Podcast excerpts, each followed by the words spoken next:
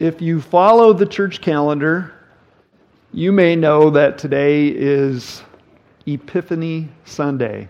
Epiphany is a big church word, but Epiphany is when we commemorate the wise men coming to find Jesus. So that's going to be our focus this morning. And those songs were chosen to help focus your mind and your hearts on the fact that it's Epiphany Sunday.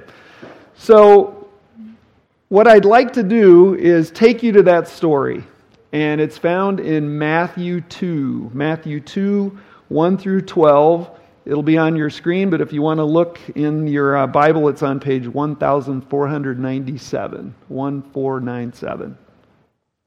So, the word of the Lord from Matthew 2, verses 1 through 12.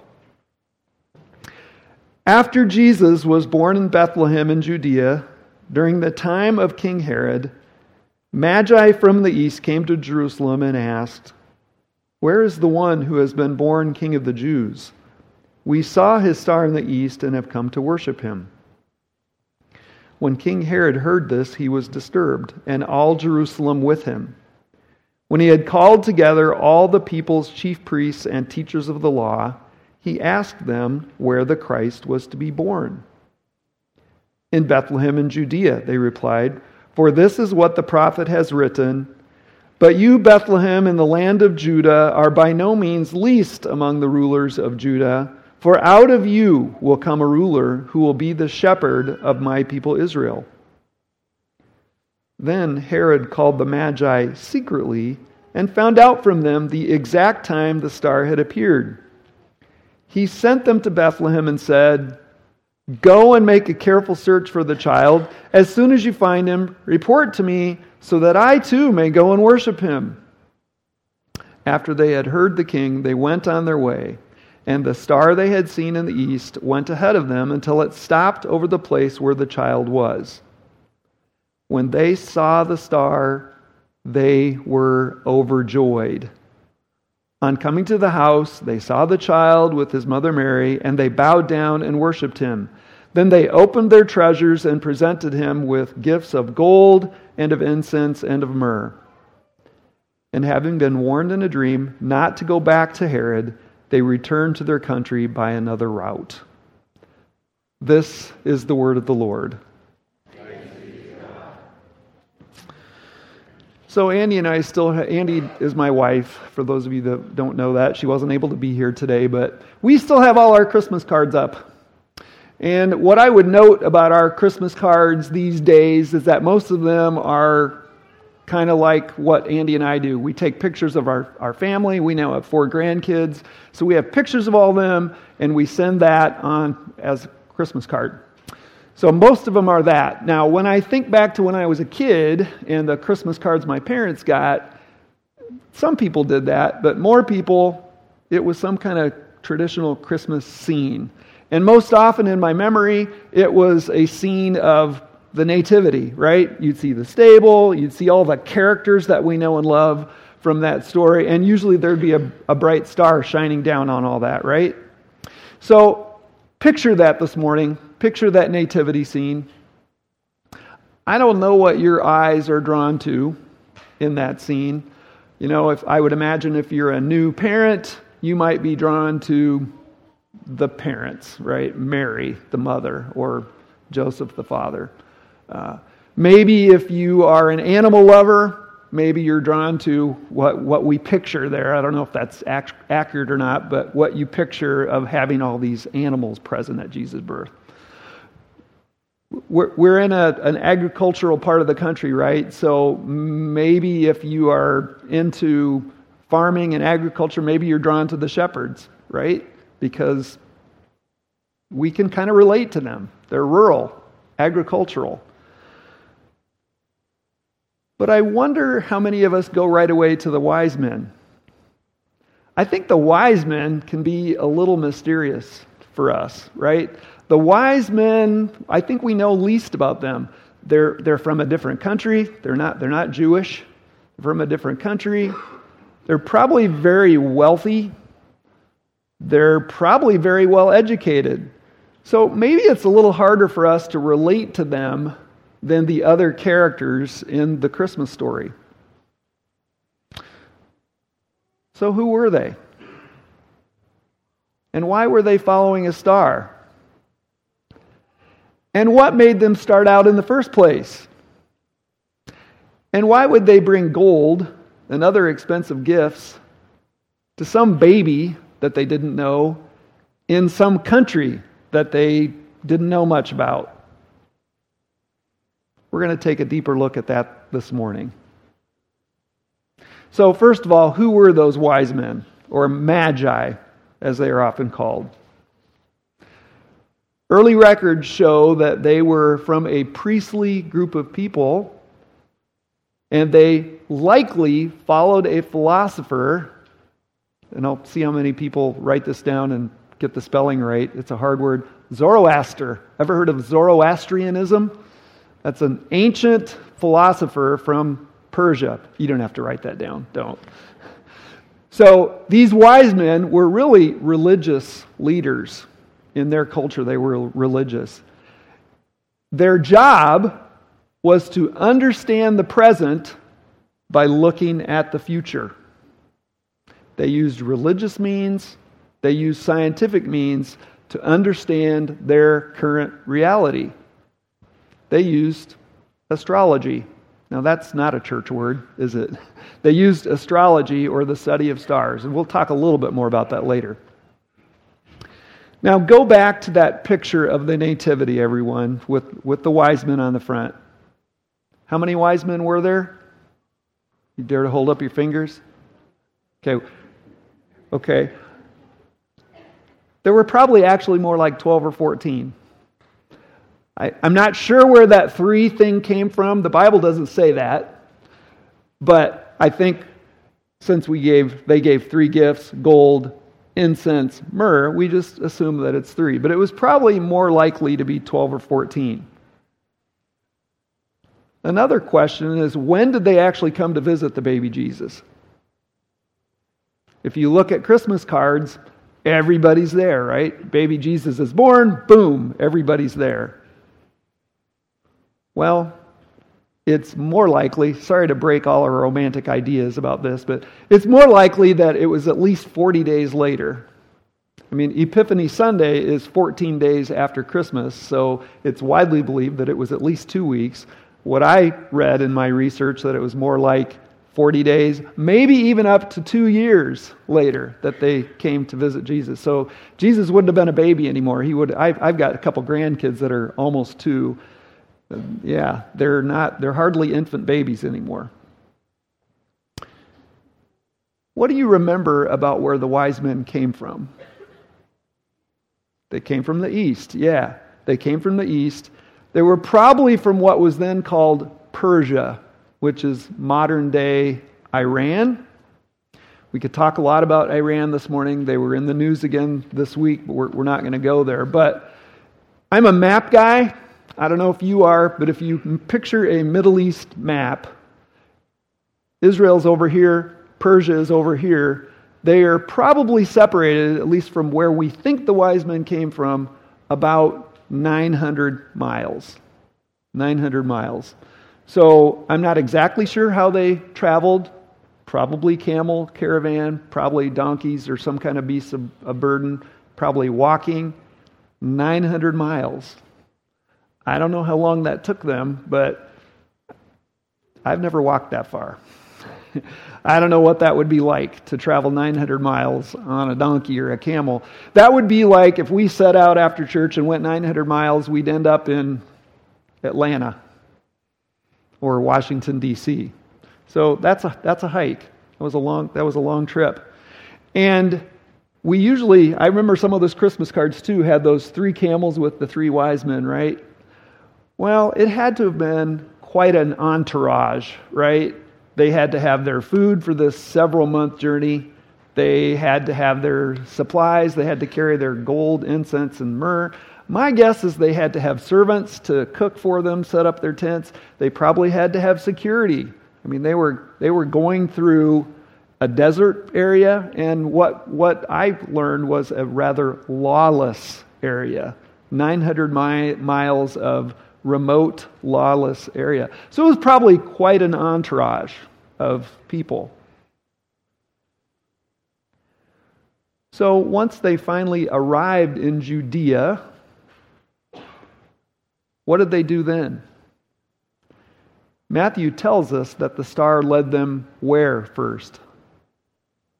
Jerusalem. Yeah, I think we, we kind of forget that. They first were led to Jerusalem, not Bethlehem. That again goes against our greeting card and popular culture, right?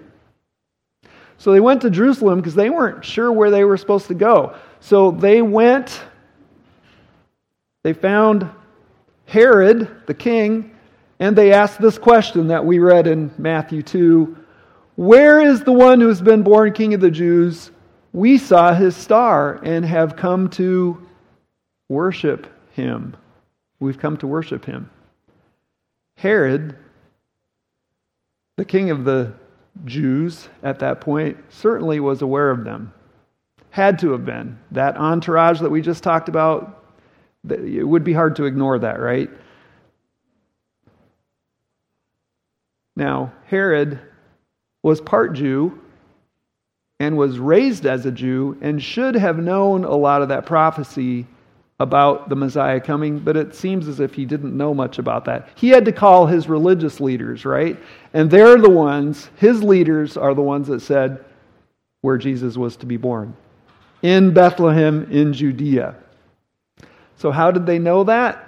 We read it in Matthew 2. They looked at prophecy the prophecy from Micah. And I'll read it again because this is such a beautiful verse of prophecy. But you, Bethlehem Ephrathah, though you are small among the clans of Judah, out of you will come for me one who will be ruler over Israel, whose origins are from old, from ancient times. So the wise men learned that this king was in Bethlehem, so that's where they went. Now, hope you're not getting sick of history and geography, but a little bit about uh, Bethlehem. Bethlehem is on that same plateau that Jerusalem is on, and it's about six miles away. And again, if we were after church to get in our vehicles and go six miles, I don't know, would we get to your house, DeVries's? We'd get to Denny and Bev's house. We'd also, if we were going west, get to LDJ. If we were going northeast, we'd get to the South Skunk River Bridge on our way to Peary. That's about six miles. When I learned that, and like I said, I'm a geography guy, I had no idea Jerusalem and Bethlehem were that close together. So by the time the wise men got to Jerusalem, they were, they were almost there, but not all the way there. So, in case you're getting sick of history and geography, let's go a little deeper and talk about maybe a bigger question. Why did the wise men bother to come find this king anyway? Their culture was widely considered to be more superior than Jewish culture. So, what would cause these wise men, however many there were, I just about said three there, what would cause these 12 to 14 wise men to go to the expense, danger and difficulty of making that however many month journey to find this baby and to go into this culture that was considered to be inferior to their Persian culture. Well, these wise men were considered to be magicians. That's where the word magi comes from. They followed Zoroaster, like I said earlier. That group studied stars. In fact, they were astrologers. Now, astrologers are astronomers, meaning they study the stars and the planets and their movements. But astrologers do a little bit more with astronomy. They study the alignment and movement of the stars and planets, and they assign meaning to it. They try to predict future events and they try to apply it to current reality. Now, I don't want to go too far down this, but I think there are lots of people that kind of quietly follow astrology today. I don't know how many of you kind of enjoy looking at your horoscope in the Des Moines Register or online. You don't have to, no, no we won't make anybody raise their hands, but uh, they, that's astrology and those horoscopes, those, those things about, yes, you're going to find, you're going to meet the love of your life this, this month or today or whatever that is. That's based on the alignment and movement of the stars. So these astrologers, these wise men, were expected to know all about the, the nighttime sky. They were expected to know all that. That was their job. And they were accountable to their leaders to notice if anything in the sky changed. And they were expected to make sense of it. So that's what's going on. And I think that's why they took the risk to make this 900 mile journey through the desert. Now, these wise men were probably aware of Jewish culture, and you, if you know some Old Testament history, you can probably know why. If you recall, the children of Israel were in captivity in Babylon for however many years that was, which was a couple hundred years be- before this. So the Jewish culture had a place in Persia already. Babylon was part of the Assyrian culture, which was then taken over by the Persians. So these wise men, if they paid attention to those Jews down through the generations, would have known about this prophecy of a king or known something about it. You, you are aware, if you know the Old Testament, there are many prophecies about the coming Messiah. There are, there are, be- there are beautiful prophecies. One that, that I want to share with you that you've probably heard of Numbers 24 17. A star will come out of Jacob, a scepter will rise out of Israel. So, in that first century, the wise men from Persia expected that some king or ruler would come out of the Jewish culture. Their expectation was that that ruler would rise to power and very likely rule the region, if not the world. These wise men from Persia, and likely wise men from around the then known world, were paying attention because of this. Now, look back once more at your wise men in Judea. They've, they've found him, and now they're bringing their gifts to him. We're not going to get into those gifts. We already sang about that. Suffice it to say, those gifts were expensive, and those gifts set those wise men apart from others. Just their willingness to bring those expensive gifts is worth noting. That willingness of these, let's call them immigrants, people that were not familiar with Jewish culture to recognize him as king is amazing. And not just as a king, but the king. Capital T, capital H, capital E, the king. Now, there's an interesting character in this story that we haven't talked very much about yet. That's King Herod. Herod was a bad guy. I think we associate him with John the Baptist, right? That's not all the bad stuff Herod did. He actually killed one of his wives.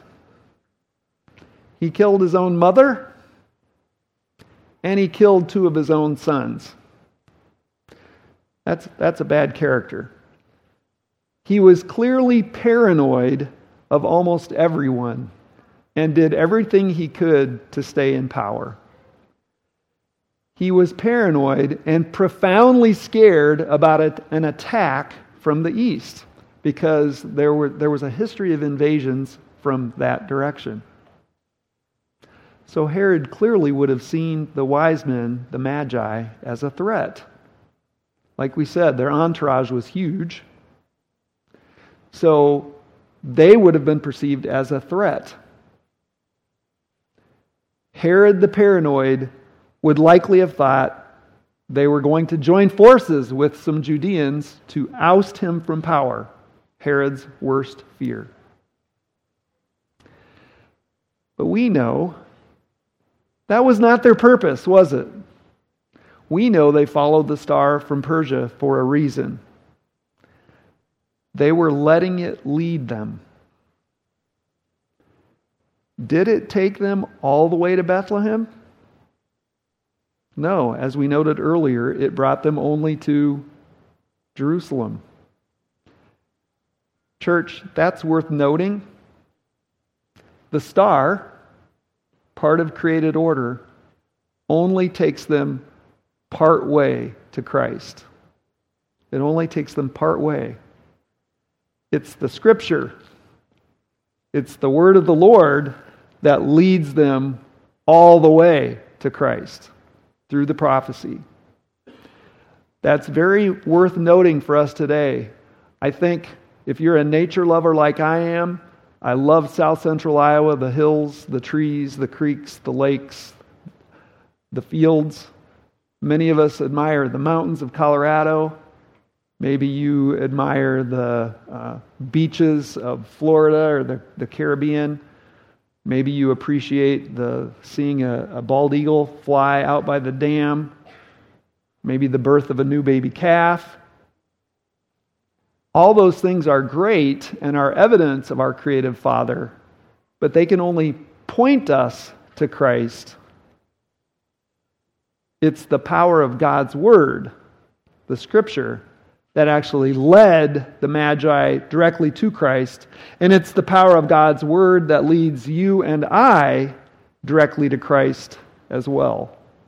The words in this book, with the help of the Spirit, help us see and know Christ and what He offers us through His grace and mercy.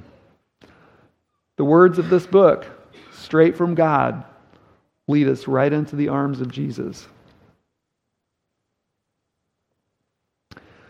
So, church, here we are. The Magi have found Jesus. Picture their entourage in Bethlehem again with hills all around. They enter the house where Jesus was. And I want to highlight their reaction. You, did you see what Matthew said about their reaction?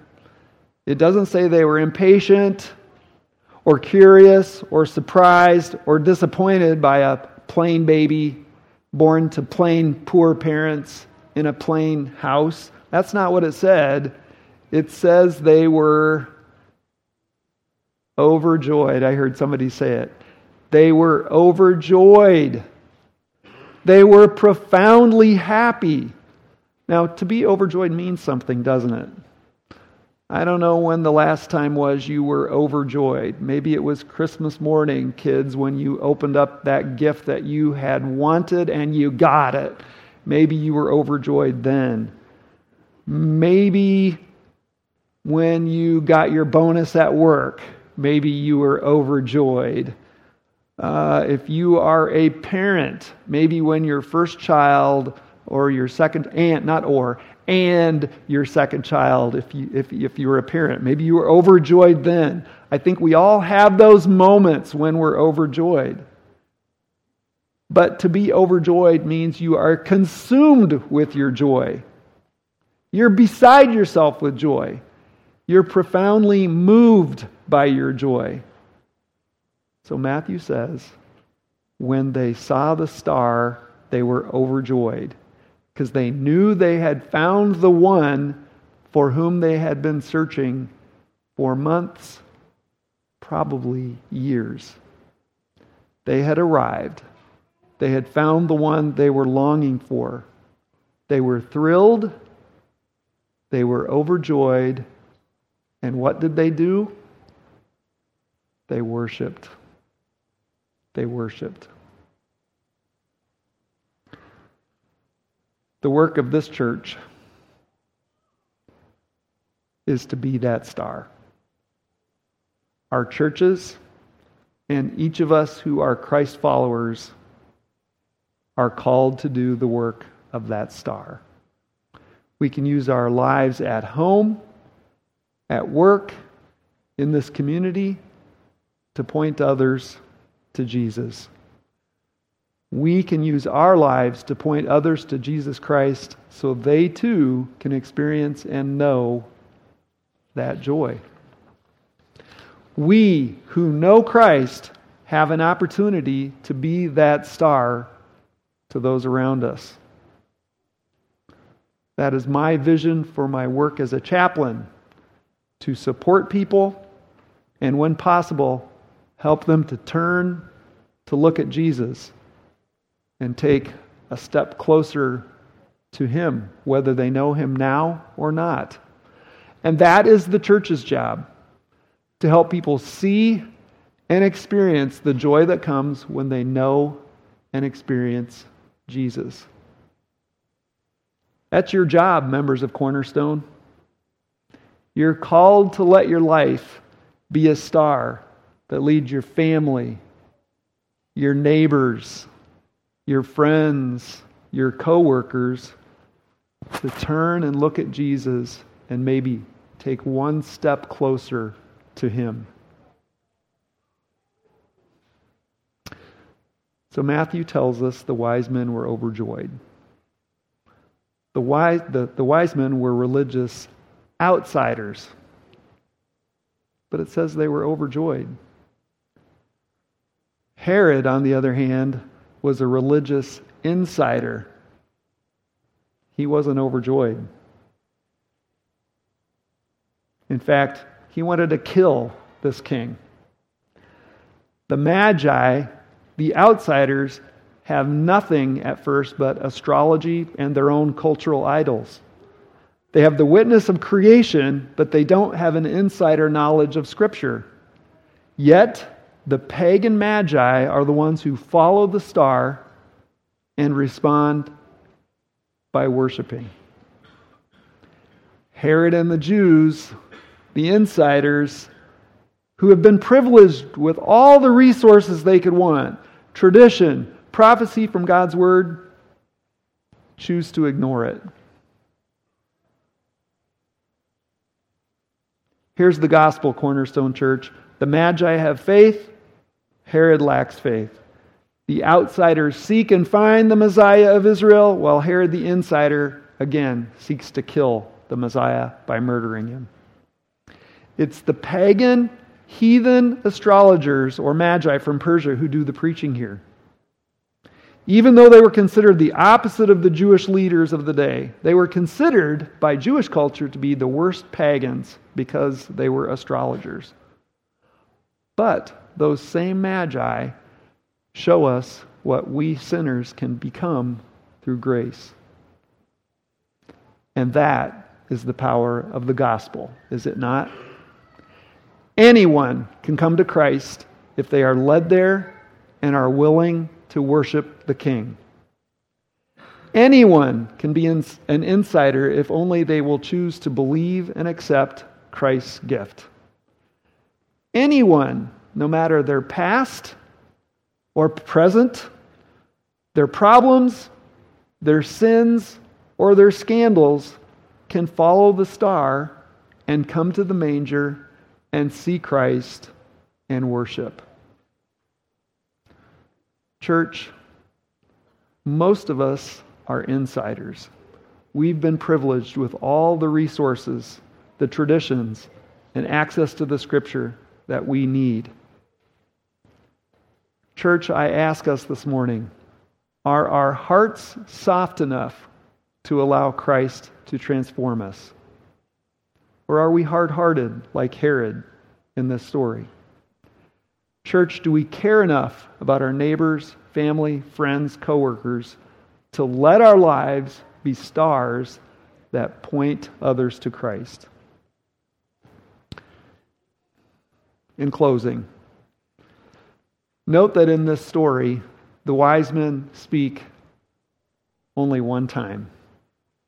They ask a question Where is the one who has been born King of the Jews? We saw his star when it rose and have come to worship him.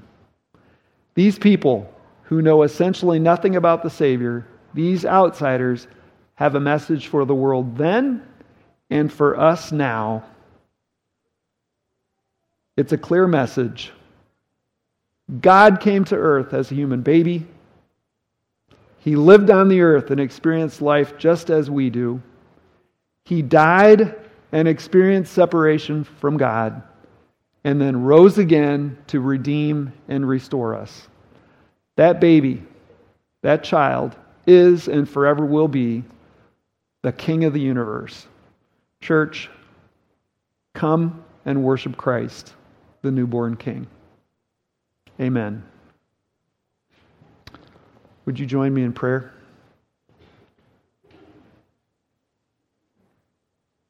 Father God, we thank you for the example of the wise men who followed that star at considerable cost and were willing and soft hearted enough to believe and worship.